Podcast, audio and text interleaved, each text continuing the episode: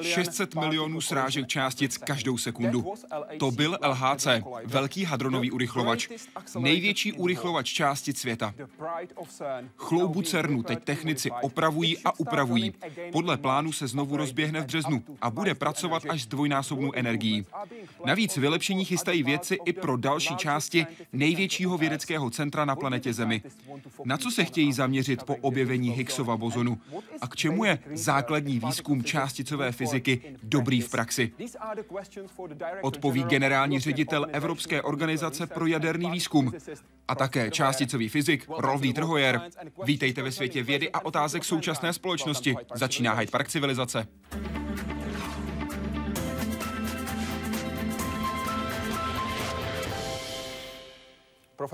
Pane profesore, vítejte v Hyde Parku civilizace. Děkuji, že jste přijal naše pozvání. Děkuji za pozvání. Profesor Rolf Dieter Hoyer je generálním ředitelem CERNu od roku 2009.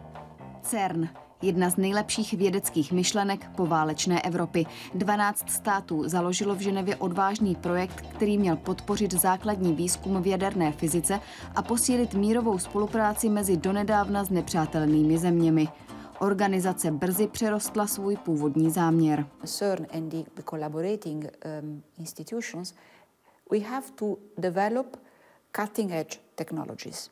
The most famous one is the World Wide Web, which was invented at CERN to facilitate the, the change of information among the physicists of, of the laboratory. Z fyzikální laboratoře líheň technologií a inovací. Částice slouží medicíně při léčbě zhoubných nádorů a pomáhají lékařům lépe vidět do lidského těla. CERN vyvíjí nové materiály i výrobní postupy a urychlovače, původně skonstruované pro zkoumání vlastností částic, už víc než 60 let pracují i pro průmysl a zdravotnictví. Ten největší, velký srážeč hadronů, známý pod zkratkou LHC, patří CERNu. V 27-kilometrovém kruhovém tunelu proti sobě vědci pouští částice. Ty za jedinou sekundu oběhnou celý kruh 11 tisíckrát. Vzájemné srážky vytvoří nové částice, takové, které fyzikům mají pomoct popsat hvězdy, planety, podstatu hmoty. Na začátku provozu urychlovače LHC došlo k relativně velké havárii magnetů, které prostě nevydržely ty velké proudy, které tam probíhají a z bezpečnostních důvodů se ten urychlovač provozoval zatím vlastně stále ještě na menší energie, než o nich jsme kdysi snili. Momentálně se v LHC nesráží. Technici z CERNu vyměňují opotřebované části, opravují čtyři hlavní detektory. Proud částic do svého podzemního metra nastoupí zase na jaře. Tentokrát s dvojnásobnou energií. Víc než 2x7 tera elektron voltů. Větší energie dá možnost daleko podrobněji a zevrubněji proskoumat tu objevenou částici. Zda to je ten Higgsův bozon, ten jeden jediný, nebo je to jeden z více Higgsových bozonů. CERN oznámil objev Higgsova bozonu před dvěma lety. Bozon vysvětluje původ hmotnosti elementárních částic. Za jeho předpovězení dokonce získali loni dva fyzici Nobelovu cenu. Standardní model částicové fyziky ale podle vědců nemusí být poslední slovo. Ve vylepšeném urychlovači chtějí jít až za jeho hranice. Jeden takový výzkum může být například hledání eh, supersymetrických partnerů běžných částic, které by mohly eventuálně být zodpovědny za tu takzvanou tmavou hmotu ve vesmíru. Další fyzikální výzvy přinesou také nové urychlovače. Jeden lineární už se rýsuje v Japonsku a nový kruhový, víc než třikrát delší než LHC, možná vznikne zase kousek od Ženevy v podzemí laboratoří CERN. První otázku poslal Hinek prostřednictvím našeho webu. Pane profesore, přestal jste někdy věřit, že Higgsův bozon najdete? Jak jste hledali? Jaká byla šance, že ho skutečně najdete? Samozřejmě, že jsem věřil, že Higgsův bozon najdeme, pokud ovšem existuje. My jsme v ten moment ještě nevěděli, jestli existuje, protože bylo možné, že místo něj existuje něco jiného, něco jiného než ten Higgsův bozon, co dělá stejnou práci jako tento bozon. Nicméně byl jsem si naprosto jistý, že pokud existuje, tak ho najdeme. A proto ta šance byla stoprocentní. Ale nevěděli jsme, jak dlouho to bude trvat. To nebylo jasné. Ale myslím, že část té otázky byla, jak jsme ho našli. Nejprve je potřeba říct, že urychlovač podal výborný výkon, ty jednotlivé experimenty, ty digitální kamery podali výborný výkon. Ty musí zaznamenat všech těch 600 milionů srážek, údaje o mnoho z nich zahodit a uložit jenom ty nejdůležitější. A pak si ty nejdůležitější projít a podívat se, jestli mezi nimi není ten Higgsův bozon. Nicméně ta pravděpodobnost, že se uvolní Higgsův bozon, je hrozně malá.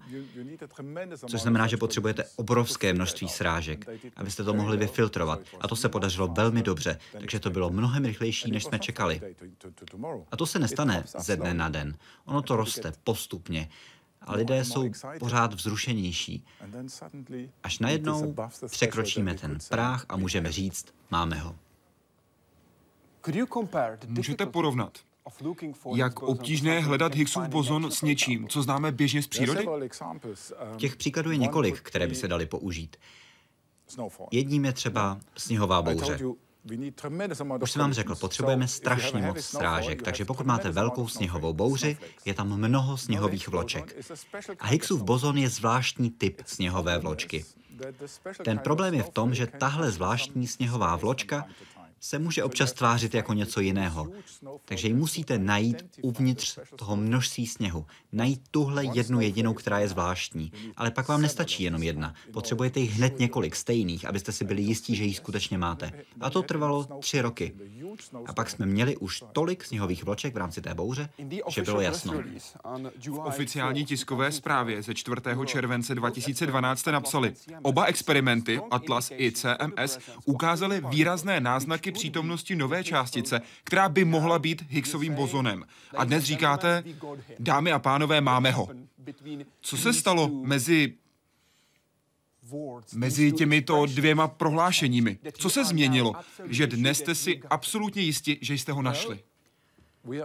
My jsme si absolutně jistí, že máme nějaký Higgsův bozon. Nevíme ještě úplně jistě, že je to ten správný Higgsův bozon. On je v tom jistý rozdíl. V červenci 2012 jsme měli jasný signál něčeho, co velmi vypadalo jako Higgsův bozon. Nicméně je potřeba zkontrolovat určité vlastnosti a ty vlastnosti plus další data, další analýza, to vše vedlo k závěru, že to je nějaký Higgsův bozon. Říkám nějaký, protože Higgsův bozon dokončuje standardní model, který popisuje náš viditelný vesmír.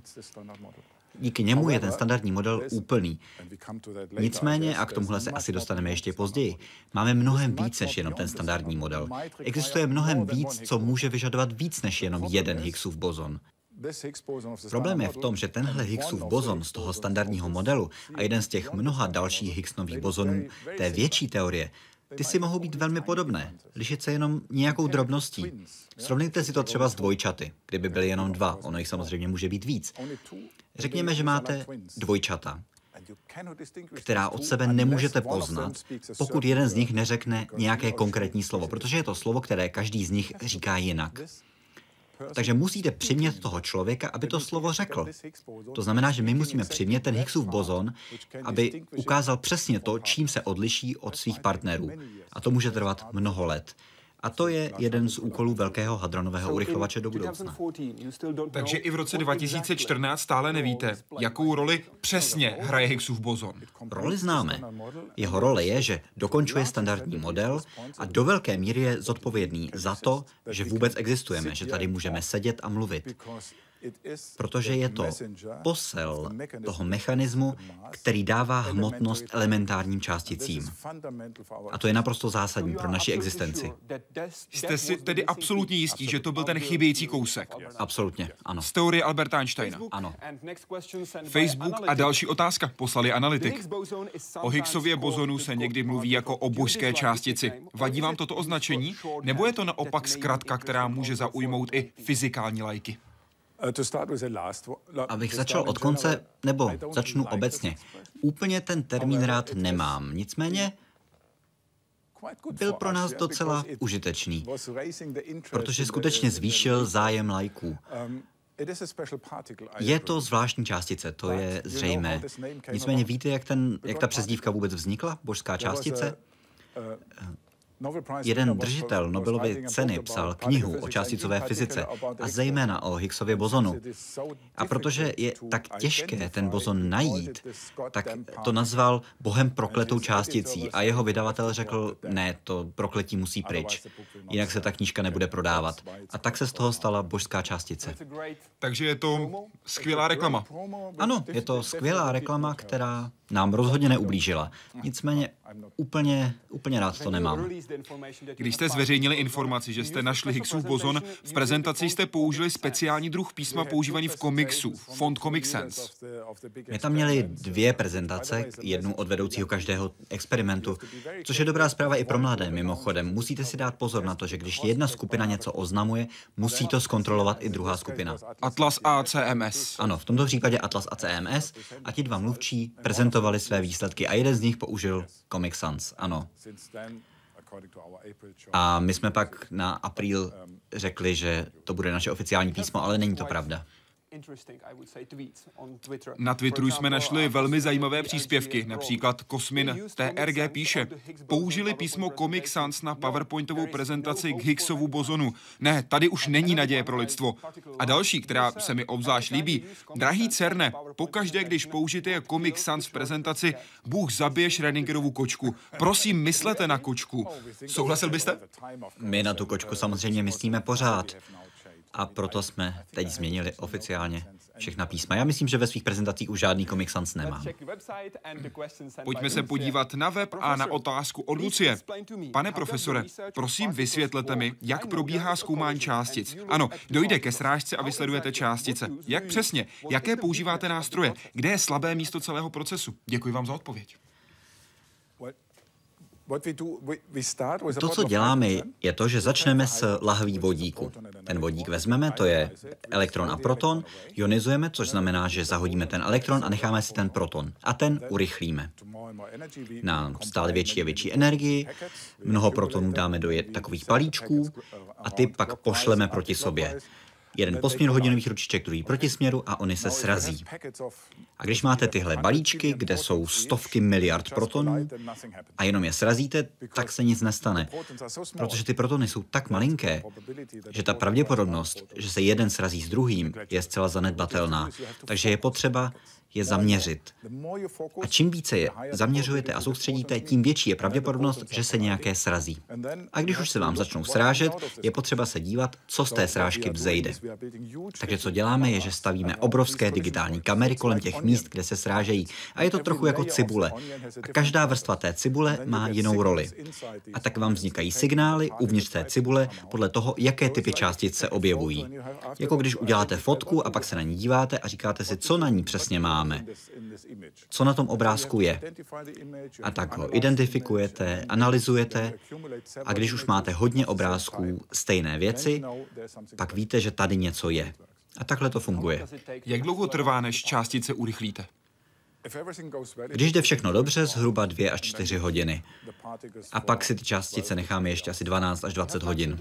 Zmínil jste cibuli. Z čeho se skládá? Eh, v rámci té cibule je několik různých typů vrstev. Úplně uvnitř máte křemíkové detektory, pixelové detektory, stripové detektory a ty měří, kde přesně k té srážce došlo s přesností na desítky mikronů. O vrstvu dál pak máte trochu hrubší rozlišení, a tam máte různé typy detektorů, detektory přechodového záření, detektory stop a ty sledují trajektorii nabitých částic, protože ta se ohýbá v magnetickém poli. Takže tam máme veliké magnety a ty od sebe oddělují pozitivně a negativně nabité částice, takže víme, která je která. Pak následují takzvané kalorimetry, kde se všechny tyto částice ztratí svoji energii a většina se jich zastaví. Až na myony, což jsou kosmické paprsky, které přicházejí z vesmíru, a samozřejmě neutrina, která nijak nezachytíte. Takže každá vrstva má svůj úkol a zjišťuje směr té částice, typ částice, jaký by to mohl být a kolik má energie energie a jakou má rychlost. A to všechno propojíte v jednom velikém počítačovém programu. A vidíte úplně všechno?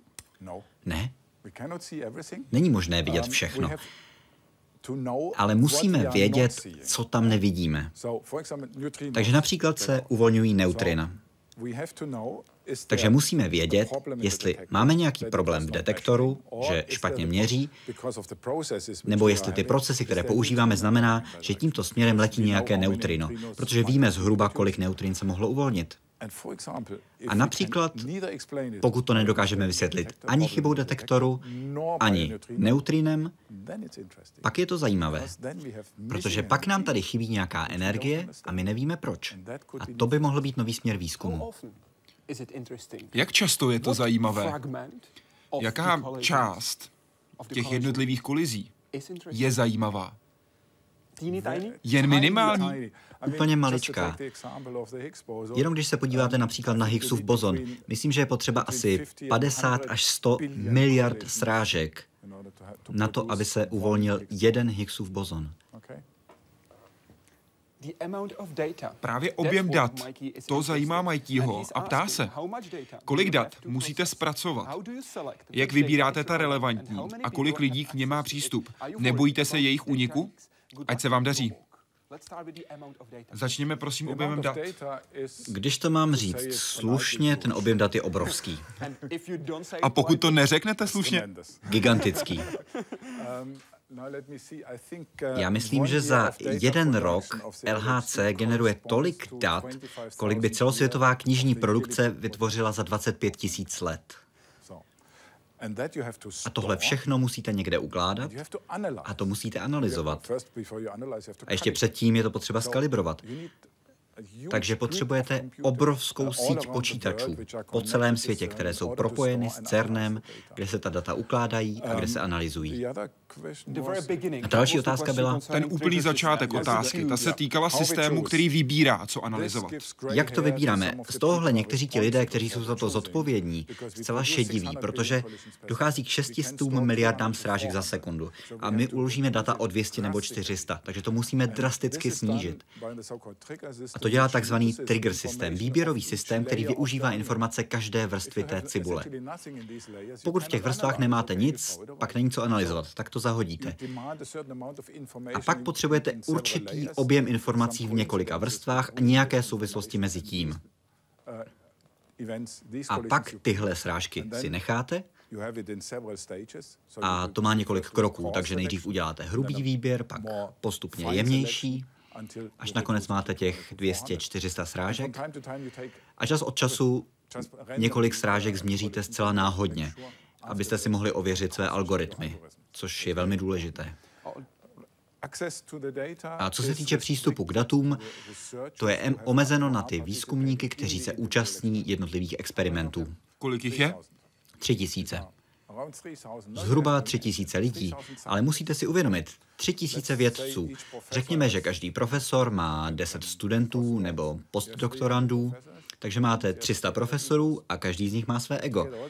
A musíte všechna tahle ega nějak napnout jedním směrem. A to funguje. A to samo o sobě je docela zajímavý experiment. A tihle všichni lidé mají k těm datům přístup. A bylo by hrozné, kdyby výzkumníci Atlasu měli přístup k eh, datům experimentu CMS a naopak. Každý by si měl pracovat na svých datech nezávisle. A pokud sečtete všechny ty lidi, kteří pracují jak přímo v CERNu, tak i ty, kteří s CERNem spolupracují a mohou si data ze serveru stáhnout. Všichni. Tři tisíce? Tři tisíce na každý experiment, to jsou ty dva veliké, pak tam máme dva menší experimenty, takže dohromady bych řekl 10-15 tisíc lidí. Obáváte se úniku dat? Dat samotných ani ne, protože ta data je velmi obtížné interpretovat. Víc mě trápí úniky nových výsledků, protože každý chce ukázat kamarádovi, že našel něco zajímavého, dokud to ještě není oficiálně řečeno. Takže je potřeba být velmi opatrný, co říkáte. Ale to fungovalo. Předtím, než jsme oznámili nález Higgsova bozonu, fungovalo to. V rozhovoru, který jste poskytl BBC, jsem našel, že servery se sdílými daty, takzvaný grid, udělají víc než 2 miliony operací denně a při největším zatížení je ze serverů staženo 10 GB dat za sekundu. Opravdu? Pokud vím, je to tak. Já jsem to nikdy neověřoval sám, ale mám své lidi, kterým věřím. Takže ano, určitě. Jeden z dílů Hyde Parku civilizace jsme natáčeli přímo v CERNu a byli jsme u detektoru Atlas, konkrétně v řídící místnosti detektoru Atlas. A tam mají speciální podporu, speciální kachnu. Tahle kachna, DAC, tedy Data Acquisition, v překladu sběr dat, skutečně pomáhá? Asi pomáhá lidem jako takový talisman. Když tam je, fungují věci dobře, kdyby tam nebyla, tak se přestane dařit. To je psychologie. Ale samozřejmě pomáhala, protože jinak bychom ten Higgsův bozon nenašli. Jaroslav Pleskot se ptá přes naší facebookovou stránku. Pane řediteli, vy vlastně rozbíjíte hmotu stejně, jako to dělali alchymisté, kladivem na kovadlině, jenom jinými technologickými prostředky. Výsledky máte jistě lepší, ale určitě více nových otázek řešení. Můžete některé vyjmenovat? Nové otázky. Máme hodně nových otázek a myslím, že to je to, co je na základním výzkumu a vědě tak krásné. Protože máte nějakou otázku, které se věnujete, když máte štěstí, tak ji zodpovíte. A když ji zodpovíte, tak se vám vynoří spousta nových otázek. To je jako kdybyste otevřel dveře, přijdete do další místnosti a tam jsou další dveře. A jich tam víc. A všechny jsou zavřené. Ale tyhle dveře už jsou jiné. Takže jsou to jiné otázky. A to je to, co je na vědě hezké. Na něco zodpovíte a to vám umožňuje klást hlubší dotazy. Na co se teď ptáte? Teď aktuální otevřené otázky jsou třeba, z čeho je vytvořeno 96% vesmíru, takzvaný temný vesmír, protože naším standardním modelem jsme popsali jenom necelých 5%. Takže co je temná hmota, co je temná energie? Uběhlo 50 let od doby, kdy byla napsaná první studie Brauta Anglera a Higgse, ve které byl předpovězen Higgsův bozon k jeho objevu. Myslím, že je nejvyšší čas se teď podívat na temný vesmír. A druhá otázka. Proč už ve vesmíru neexistuje antihmota? Protože hmota a antihmota vznikají ve stejném množství. A to je otázka, kterou poslal Petr, který přeje hezký den a ptá se. Pokračuje v CERNu výzkum antihmoty? A pokud ano, blíží se lidstvo jejímu využití jakožto zdroje energie? Samozřejmě, že zkoumáme antihmotu, protože chceme pochopit, proč vůbec existujeme. Antihmota a hmota vznikají ve stejném množství. Antihmota a hmota, když se střetnou, tak se anihilují takže bychom neměli existovat. Ale existují drobné rozdíly mezi vlastnostmi hmoty a antihmoty v řádu jedné ku deseti miliardám. A to jsme my. To je hmota. A musíme tyhle vlastnosti pochopit. A důvod, proč ty vlastnosti existují. A proto tohle zkoumáme ve Velkém hadronovém urychlovači, ale také v našem zpomalovači částic, protože v CERNu máme jediné pracoviště, které dokáže vytvořit antivodík.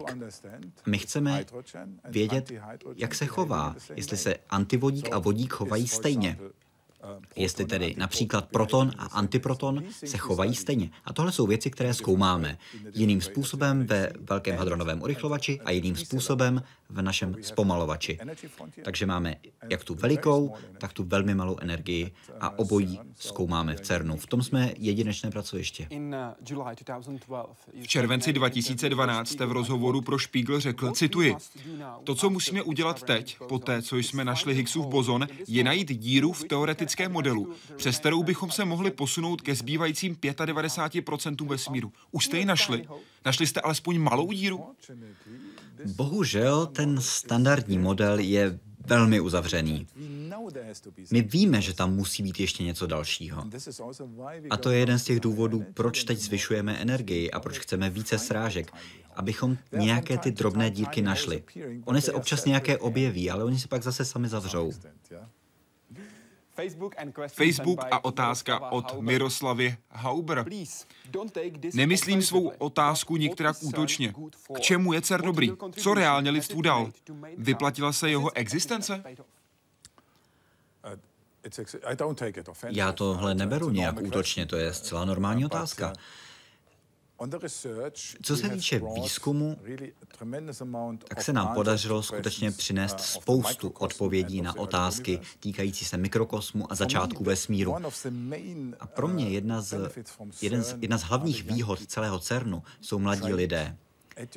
kteří jsou vzdělaní, kteří prošli našimi programy, našimi projekty a to v rámci mezinárodní spolupráce. Naučili se pracovat mezi sebou dohromady a v tom můžou pokračovat jak ve svém vlastním oboru, tak i mezinárodně s jinými kulturami, s jinými národy. A tohle jsou lidé, jaké potřebujeme pro lidstvo do budoucna. Zmínil jste spolupráci v CERNu, kterou popisujete jako křížovou kontrolu. Je to kombinace konkurence a spolupráce. Přesně tak. Můžete mi dát příklad, jak to vypadá v praxi? Ty dva velké experimenty, které máme, samozřejmě, že spolu soutěží. Oni spolu musí soutěžit soutěžit. Každý experiment chce být rychlejší než ten druhý. Ale zároveň platí, že musí spolupracovat, protože si musí vyměňovat informace, o svých nástrojích, jaké používají a tak dále. A v rámci každého experimentu jsou skupiny, které mezi sebou také soupeří, ale zároveň musí spolupracovat, protože vědí, že bez té druhé skupiny by to nikdy nedokázali. A to samé platí obráceně. Takže je to taková rovnováha mezi spoluprací a soutěžením. Je to obojí dohromady. A to si také myslím, že je skvělá lekce pro mladé lidi, že je možné spolupracovat a soutěžit. To se nevylučuje. Ale přínosy CERNu jsou mnohem víc než jenom výzkum. Je to také technologie. Jedním příkladem je to, že teď slavíme nejenom 60 let CERNu, ale také 25 let eh, World Wide Webu, tedy celosvětové sítě, což je něco, co bez debat změnilo celý svět. A první dotykové obrazovky, dotykové obrazovky přece používáte. První byla vyvinuta v CERNu, ale nikdo ji tenkrát nepoužíval, takže se na to zapomnělo. Pak to nezávisle objevil někdo jiný, takže my se tím chlubit nemůžeme. Nicméně vzniklo to v CERNu. Možná tenkrát lidé byli moc rychlí a neuměli se prodat, nevím. A pak jsou tady aplikace v medicíně. To je další příklad. Tady v Praze máte protonové centrum pro léčbu nádorů, které využívá protony v urychlovači. A to jsou stejné urychlovače, jaké se normálně staví pro výzkum. A mnoho takových urychlovačů existuje na celém světě. I v průmyslových aplikacích je jich asi 30 tisíc na celém světě. Většina jich je tedy v průmyslu, ale část jich je v medicíně. A pak jsou tady nástroje. Nejlepším příkladem je podle mě PET scan, pozitronová emisní tomografie. Pozitron je antičástice elektronu. A 40 let poté, co byla objevena antihmota, byl tenhle princip poprvé použit v nemocnicích, a to v rámci spolupráce mezi Ženevskou nemocnicí a CERNem. A tak vznikl PET scan.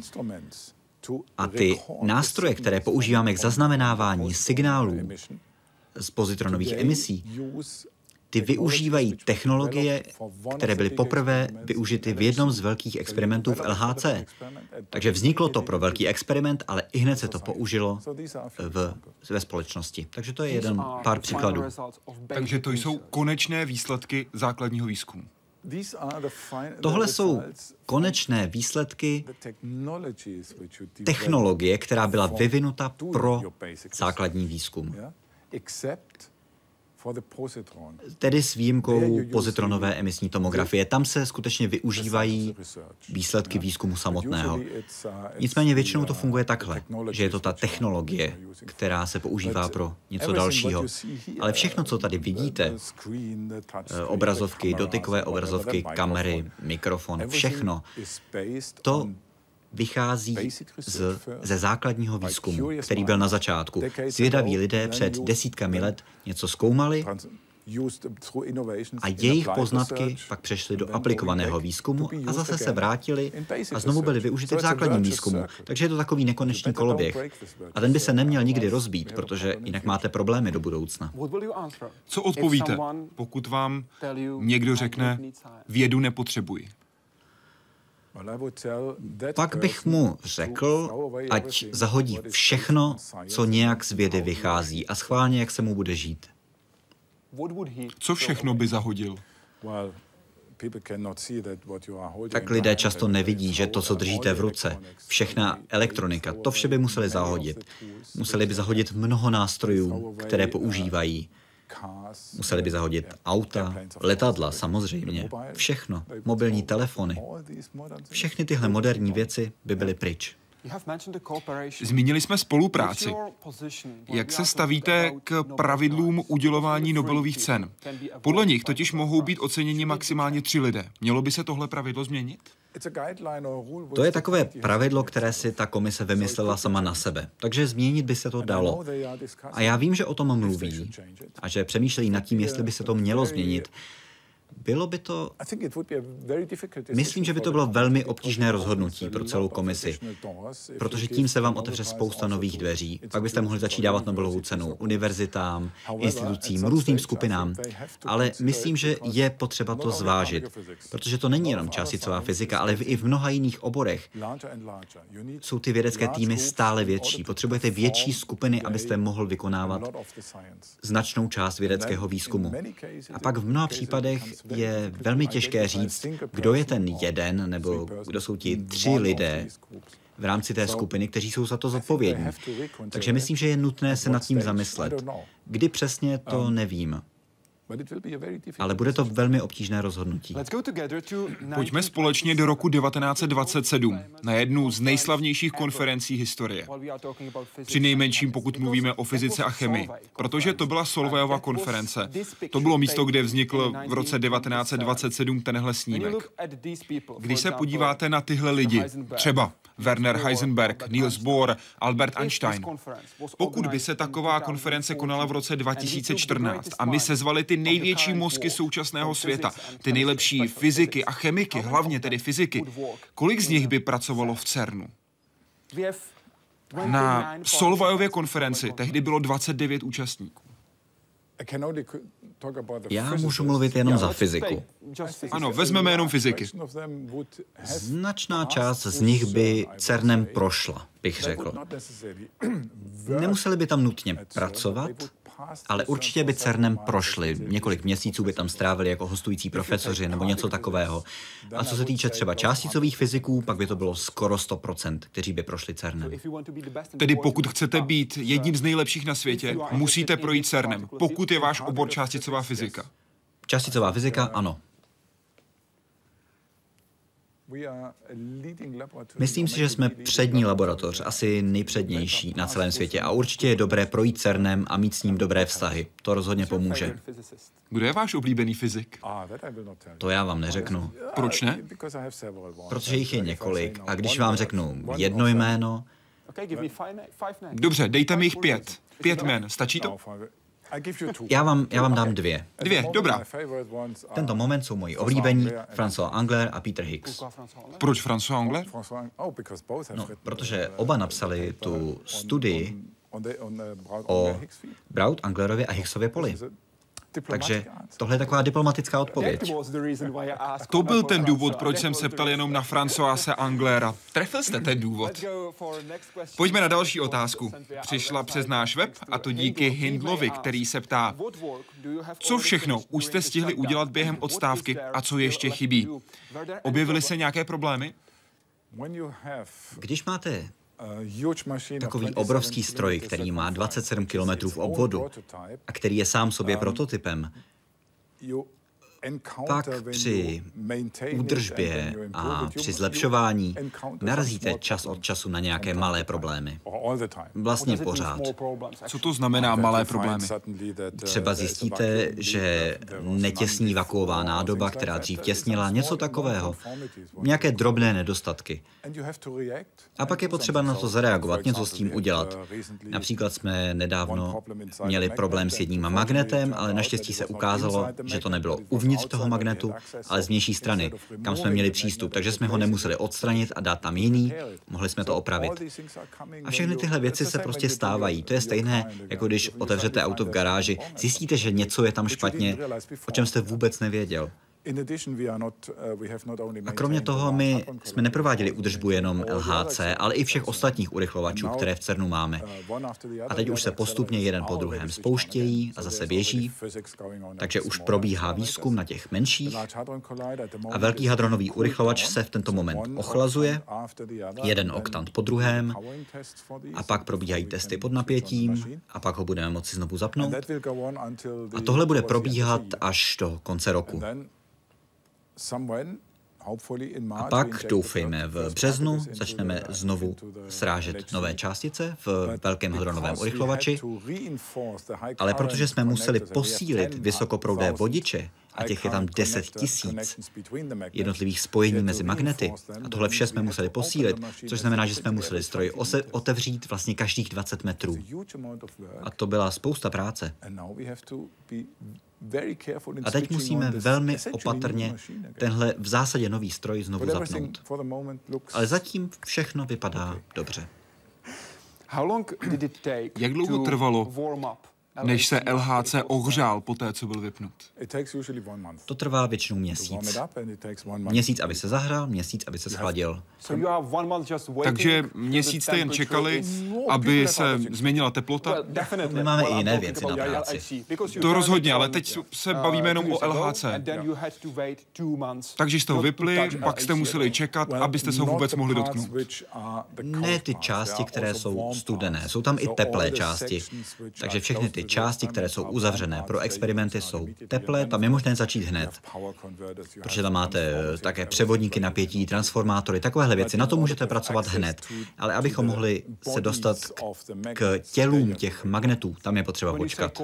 Když říkáte studené, předpokládám, že mluvíte o částech, u kterých se teplota blíží absolutní nule. Ano, 1,9 Kelvina. Zajímá mě budova 180. Co je zač tato budova, která stojí ve vesnici Meirin u Cernu? Budova 180. Budova 180 je veliká experimentální hala. Nebo vlastně průmyslová hala, kde teď pracujeme na magnetech a vyvíjíme nové typy magnetů a také opravujeme magnety, které jsme museli vyndat a vyměnit během této údržby. Takže je to taková zkušební hala a samozřejmě tam probíhá údržba. Je to souboj s časem, abychom stihli experiment Atlas přestavět, než bude spuštěn výkonnější urychlovač v příštím roce, řekl profesor David Charlton, vedoucí experimentu Atlas BBC.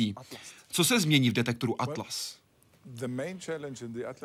Ta hlavní věc u detektoru Atlas je to, že my jsme teď zjistili, že můžeme jít blíž k tomu paprsku, v té první vrstvě cibule. A takže chceme tuhle první vrstvu vyrobit a vložit ji dovnitř a zprovoznit. A to je velmi jemná práce. Ale samozřejmě každý, kdo nějak přispívá jedné nebo jiné vrstvě, chce přístup k té své vrstvě, aby tam opravil nějaký elektronický kanál nebo cokoliv jiného.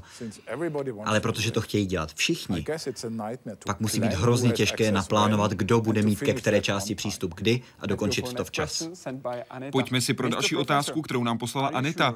Pane profesore, jste si jist, že se po znovu spuštění LHC nezopakují problémy s magnetem, které vyřadili urychlovač v roce 2008. Dá se tomu vůbec předejít? Dá se tomu předejít s velmi vysokou pravděpodobností. Co to znamená v praxi? Že v roce 2008 selhal jeden z těch vysokoproudých vodičů. A těch je tam 10 tisíc. A teď jsme tam zavedli mnoho nových, velmi citlivých elektronických senzorů a jiných elektronických komponent, které měří veškeré změny teploty, veškeré změny proudu a měří vlastně veškeré chování celého stroje. Takže vzhledem k tomu, co dnes víme, myslím, že se můžeme takovému problému vyhnout, ale nikdy si nemůžete být absolutně jistý. Jeden ze senzorů může uh, selhat, jedna z těch jiných komponent může selhat, to se nedá nikdy vyloučit, ale udělali jsme všechno, co jsme mohli.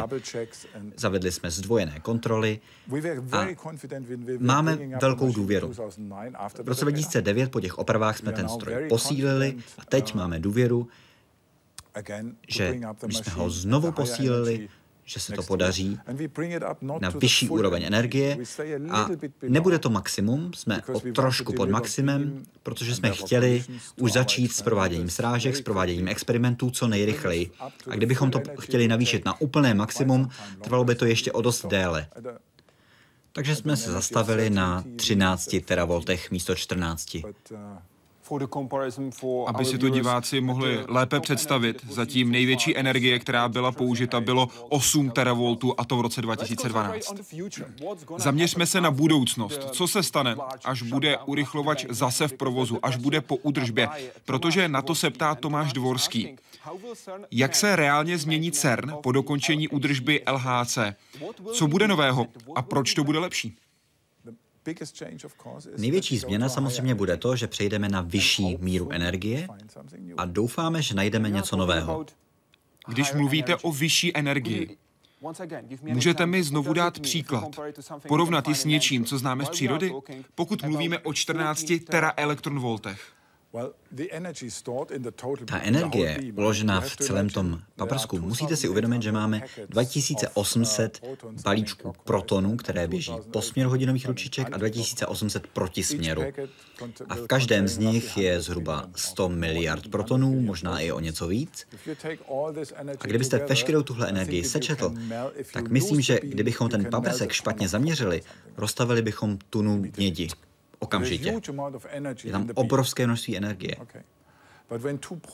Ale když se vám srazí dva protony, tak je to jako když se jeden komár v plném letu srazí s jiným komárem v plném letu. Problém je, že když máte dva komáry, kteří do sebe narazí, to vám nic neřekne o počátcích vesmíru, to je jasné. To, co tady je důležité, je energie dělená velikostí toho protonu, tím průměrem protonu. A ten je malinký. To znamená, že ta hustota té energie je extrémně vysoká. A tak se dostanete k počátku vesmíru. Když tedy mluvíme o urychlovačích, platí, že na velikosti nezáleží, na čem záleží je energie. Hustota energie, ano, protože energii máte v zásuvce. Co doufáte, že díky vyšší energii najdete? Jaké dveře se otevřou díky vyšší energii? To vám neřeknu, které se otevřou, ale můžu vám říct, že můj sen, protože i generální ředitelé mohou mít své sny. Mým snem by bylo, že máme jedny dveře. A ty se jmenují tajemství temné energie. A že tyhle dveře bychom otevřeli. A co dveře, které by byly označené supersymetrie? To jsou přesně ty samé dveře. Web a otázka, kterou poslal Petr. Co považujete za váš největší dosavadní úspěch? Že CERN funguje dobře, že je v CERNu velký zájem o vědu a že můžeme v klidu pracovat. A co zájem veřejnosti?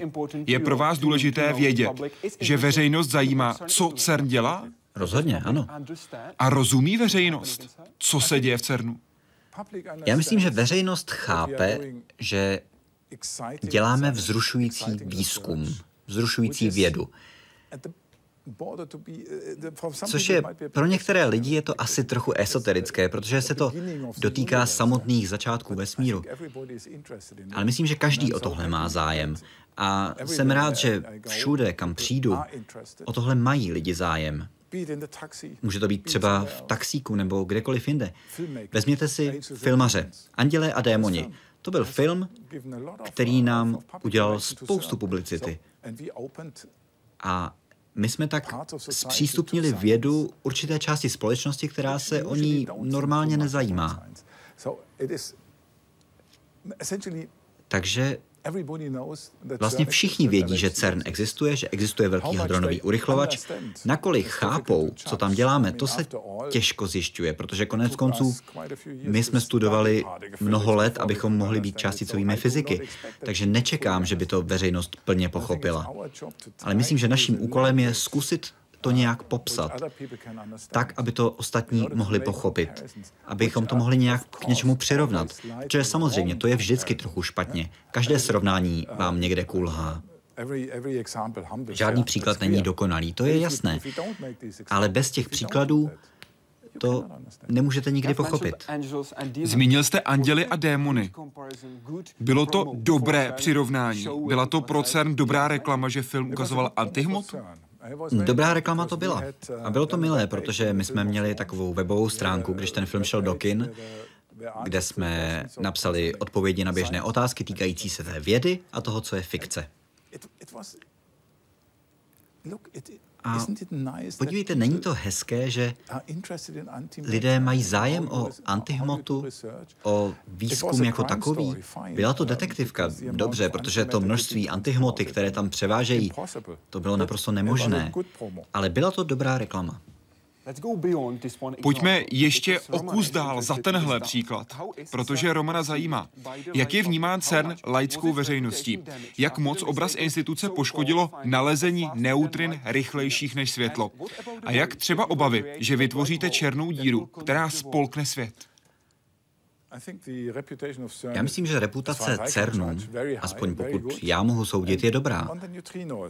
A co se týče těch neutrin, to je docela zajímavý příběh. My jsme debatovali o tom, jestli máme uspořádat seminář o tom, co jsme zjistili. Přesně řečeno, ten seminář byl na téma měření, pro které nemáme vysvětlení. My jsme neříkali, že jsme něco objevili, to bylo důležité. A lidé to většinou vzali tak jako důkaz toho, že věda je transparentní a že takhle funguje. Takže v konečném důsledku myslím, že ten dojem byl pozitivní. A také můj ředitel pro výzkum, on je Ital, on od samého začátku říkal, že ten výsledek je špatně.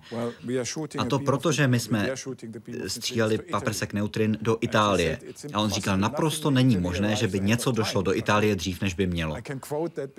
To tady můžu citovat, protože je to Ital. Ale žerty stranou, já myslím, že je špatné, pokud by CERN nebo kdokoliv jiný ve svých prezentacích ukazoval nějakou předpojatost, nějaký předsudek. Pokud máme něco, co nedokážeme vysvětlit, proč bychom to neměli říct ostatním, abychom si o tom s nimi mohli promluvit? Neměli bychom si myslet, že víme všechno. A co obavy, že byste mohli vytvořit černou díru, která by spolkla svět? Tohle se samozřejmě studovalo ještě předtím, než byl HLHC vůbec spuštěn. A vznikla velmi dlouhá studie, asi 100 stránek, kterou žádný lék nepochopí. A vlastně asi ani já ji nepochopím, ona je hodně teoretická. Ta pak byla zjednodušená na několik stránek a v konečném důsledku na asi dvě stránky, které jsou srozumitelné každému a v zásadě ten závěr je takový, že neděláme nic, co by vesmír jako takový nedělal už miliardy let, mnohem častěji, než to děláme my, při mnohem vyšších energiích a pořád ještě existujeme. Takže v téhle oblasti žádné obavy. Nemáme vůbec žádné obavy. David Matějský se ptá, na čem pracují v CERNu Češi? Jak byste je charakterizoval? Jste s nimi spokojený? Na čem by měli zapracovat? Čeští vědci v CERNu pracují na velmi mnoha různých věcech v rámci našich programů, protože my nemáme jenom LHC. Pracují na dvou těch velkých experimentech v LHC, pak tam máme ještě tři menší experimenty a Češi pracují na dvou z nich. Máme tam ještě ty další urychlovače, na nich probíhají experimenty, i na nich jsou nějací Češi. Takže jsou rozptýlení po mnoha programech. A je jich hodně. Je jich mnohem víc, než by odpovídalo příspěvku České republiky a to se mi líbí, protože jsem rád, když nějaké země chtějí eh, pracovat v CERNu. A to, že jejich vědci mohou pracovat v CERNu, ukazuje, že jsou kolegy hodnoceni jako kvalitní, že jsou dobří. A někdy slyším, že lidé říkají, jako malá země nemůžete ovlivnit ani malý experiment, no tož pak veliký. Ale tady nejde o to, jestli je velký nebo malý. Tady jde o to, jak kvalitní ti výzkumníci jsou, jak kvalitní jsou ty univerzity, jejich studenti. A tam je Česká republika, diplomaticky řečeno, nevede si špatně. A když to neřeknete diplomaticky? Je to dobré, je to dobré. Takže to je A, B, C, D, nebo jak říkáme v českých školách, jednička, dvojka, trojka, čtyřka nebo pětka, jednička nejlepší, pětka nejhorší? Pak bych řekl mezi jedničkou, dvojkou. Co by měli vylepšit? Mohli by se víc hlásit na volné pozice v CERNu, protože v CERNu pracuje hodně vědců a já bych chtěl, aby tam někteří byli častěji a déle, protože tím se ukazuje, že jsou kvalitní. Ale musí se na ty pozice hlásit, aby je mohli dostat. Ale teď se nám velmi daří s mladými lidmi. Mnohem víc jich přichází na krátkodobější pozice pro mladé. Možná se ještě víc Čechů bude zajímat o to, co se děje v CERNu, protože CERN byl založen v roce 1954 a letos slaví 60. výročí, a to i v České republice. A proto Akademie věd České republiky připravila speciální interaktivní výstavu.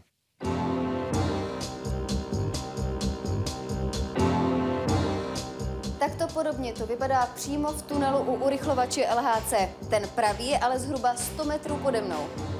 A tohle už je simulovaný detektor a srážka částic. S čím větší energií se protony srazí, tím víc nových částic vznikne. Interaktivní model se ovládá pohybem nohy. Kopáním člověk určuje směr a rychlost virtuálních protonů.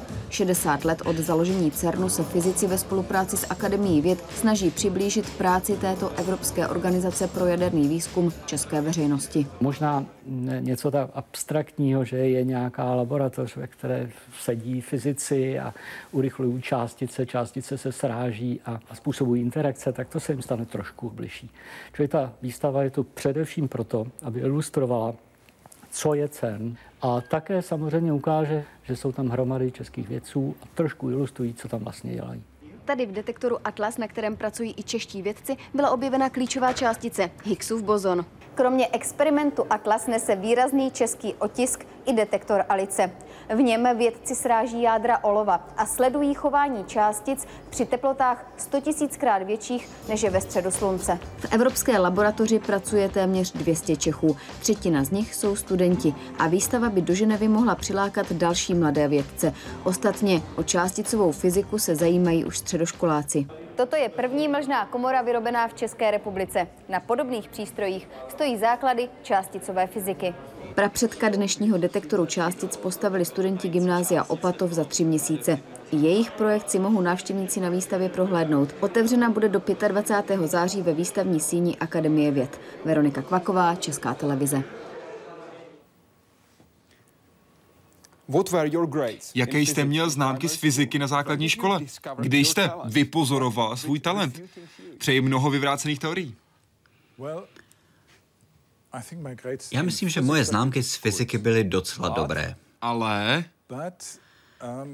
Ale když jsem pak šel na univerzitu, nebo takhle, svůj talent jsem objevil také díky svému učiteli. Což mimochodem ukazuje, jak důležité je mít dobré učitele. To je extrémně důležité. A ten mi řekl, dobře, Hojere, jestli nebudeš studovat fyziku, děláš chybu. A tak jsem začal studovat fyziku. Ale pak ten matematický základ, který pro fyziku potřebujete, já jsem byl také dobrý v matematice na škole, ale na univerzitě to bylo tak jiné, že na začátku tomu Hoyer moc nerozuměl. Takže jsem si říkal, že bych to možná měl vzdát a jít prodávat hranolky někde před menzou nebo něco takového. Ale pak jsem si řekl, ne, prokoušeš se tím a to je další zpráva pro mladé. Nezahazujte věci hned, zkuste se tím prokousat. Ono to za to stojí. A co další známky na základní škole? Byl jste skvělý ve fyzice a trochu horší v... Například můžu říct, že hudební věda rozhodně nebyla mojí silnou stránkou. Tam se mi většinou všichni smáli, když jsem třeba musel zpívat. Pane profesore, co považujete za největší problém lidstva a podaří se ho vyřešit? Já myslím, že největší problém lidstva je to, že a priori nejsme moc mírumilovní, že všichni máme nějaké, nějaká svá přesvědčení a že je hrozně těžké všechny dostat pod jednu střechu. A pro mě ten největší problém je v tom, že pořád spolu bojujeme. To je jeden z největších problémů. Myslím, že v tento moment máte ve světě hned několik krizí najednou. Mnohem víc, než už dlouhou dobu tady existovalo. A to je pro mě asi největší problém. To, že lidé nepřestávají spolu bojovat. A to je problém, u kterého nevidím řešení. Říká Rolf Dieter Hoyer, generální ředitel CERNu. Moc děkuji, že jste přišel do Hyde Parku Civilizace. Bylo mi potěšením. A děkuji mnohokrát vám, že jste sledovali Hyde Park Civilizace. Nejnovější informace najdete vždy na naší webové stránce hydeparkcivilizace.cz nebo na našem Facebooku. Na obou místech se vždy dozvíte, co se bude dít příští týden, co pro vás plánujeme na další sobotu, na další díl Hyde Parku Civilizace. Děkuji a hezký večer.